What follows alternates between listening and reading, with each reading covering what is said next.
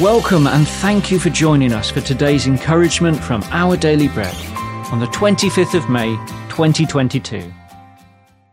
The Bible reading today is Matthew chapter 26, verses 47 to 56. While he was still speaking, Judas, one of the twelve, arrived.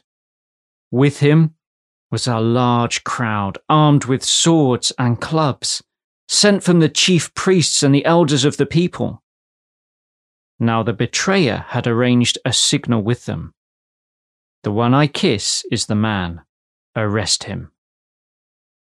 Going at once to Jesus, Judas said, Greetings, Rabbi, and kissed him. Jesus replied, Do what you came for, friend. Then the men stepped forward seized Jesus and arrested him. With that, one of Jesus' companions reached for his sword, drew it out, and struck the servant of the high priest, cutting off his ear. Put your sword back in its place, Jesus said to him. For all who draw the sword will die by the sword. Do you think I cannot call on my Father, and he will at once put at my disposal more than twelve legions of angels? But how then would the scriptures be fulfilled that say it must happen this way? In that hour, Jesus said to the crowd, Am I leading a rebellion that you have come out to me with swords and clubs to capture me? Every day I sat in the temple courts teaching, and you did not arrest me. But this has all taken place that the writings of the prophets might be fulfilled. Then all the disciples deserted him and fled.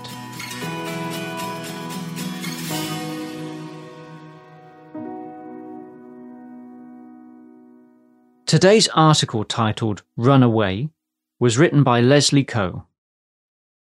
The introductory lesson on Aikido, a traditional Japanese form of martial arts, was an eye opener.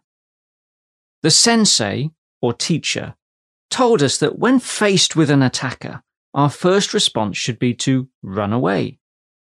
Only if you can't run away, then you fight, he said seriously. Run away? I was taken aback. Why was this highly skilled self defense instructor telling us to run away from a fight? It seemed counterintuitive until he explained that the best form of self defense is to avoid fighting in the first place.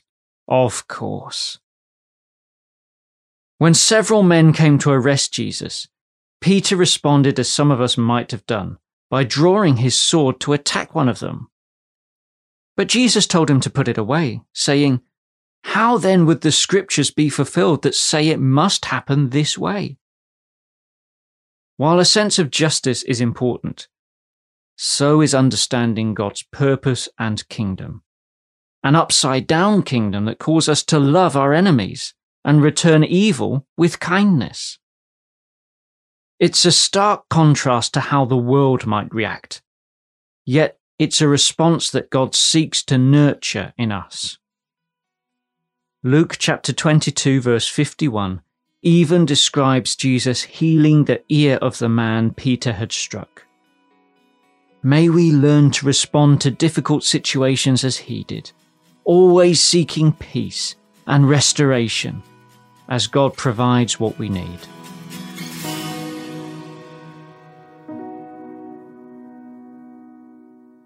Let's pray. Father God, give me a new understanding of your greater purposes in your kingdom and a godly, loving, and peace seeking heart to respond to situations as your Son did. Amen. Today's encouragement was provided by Our Daily Bread Ministries.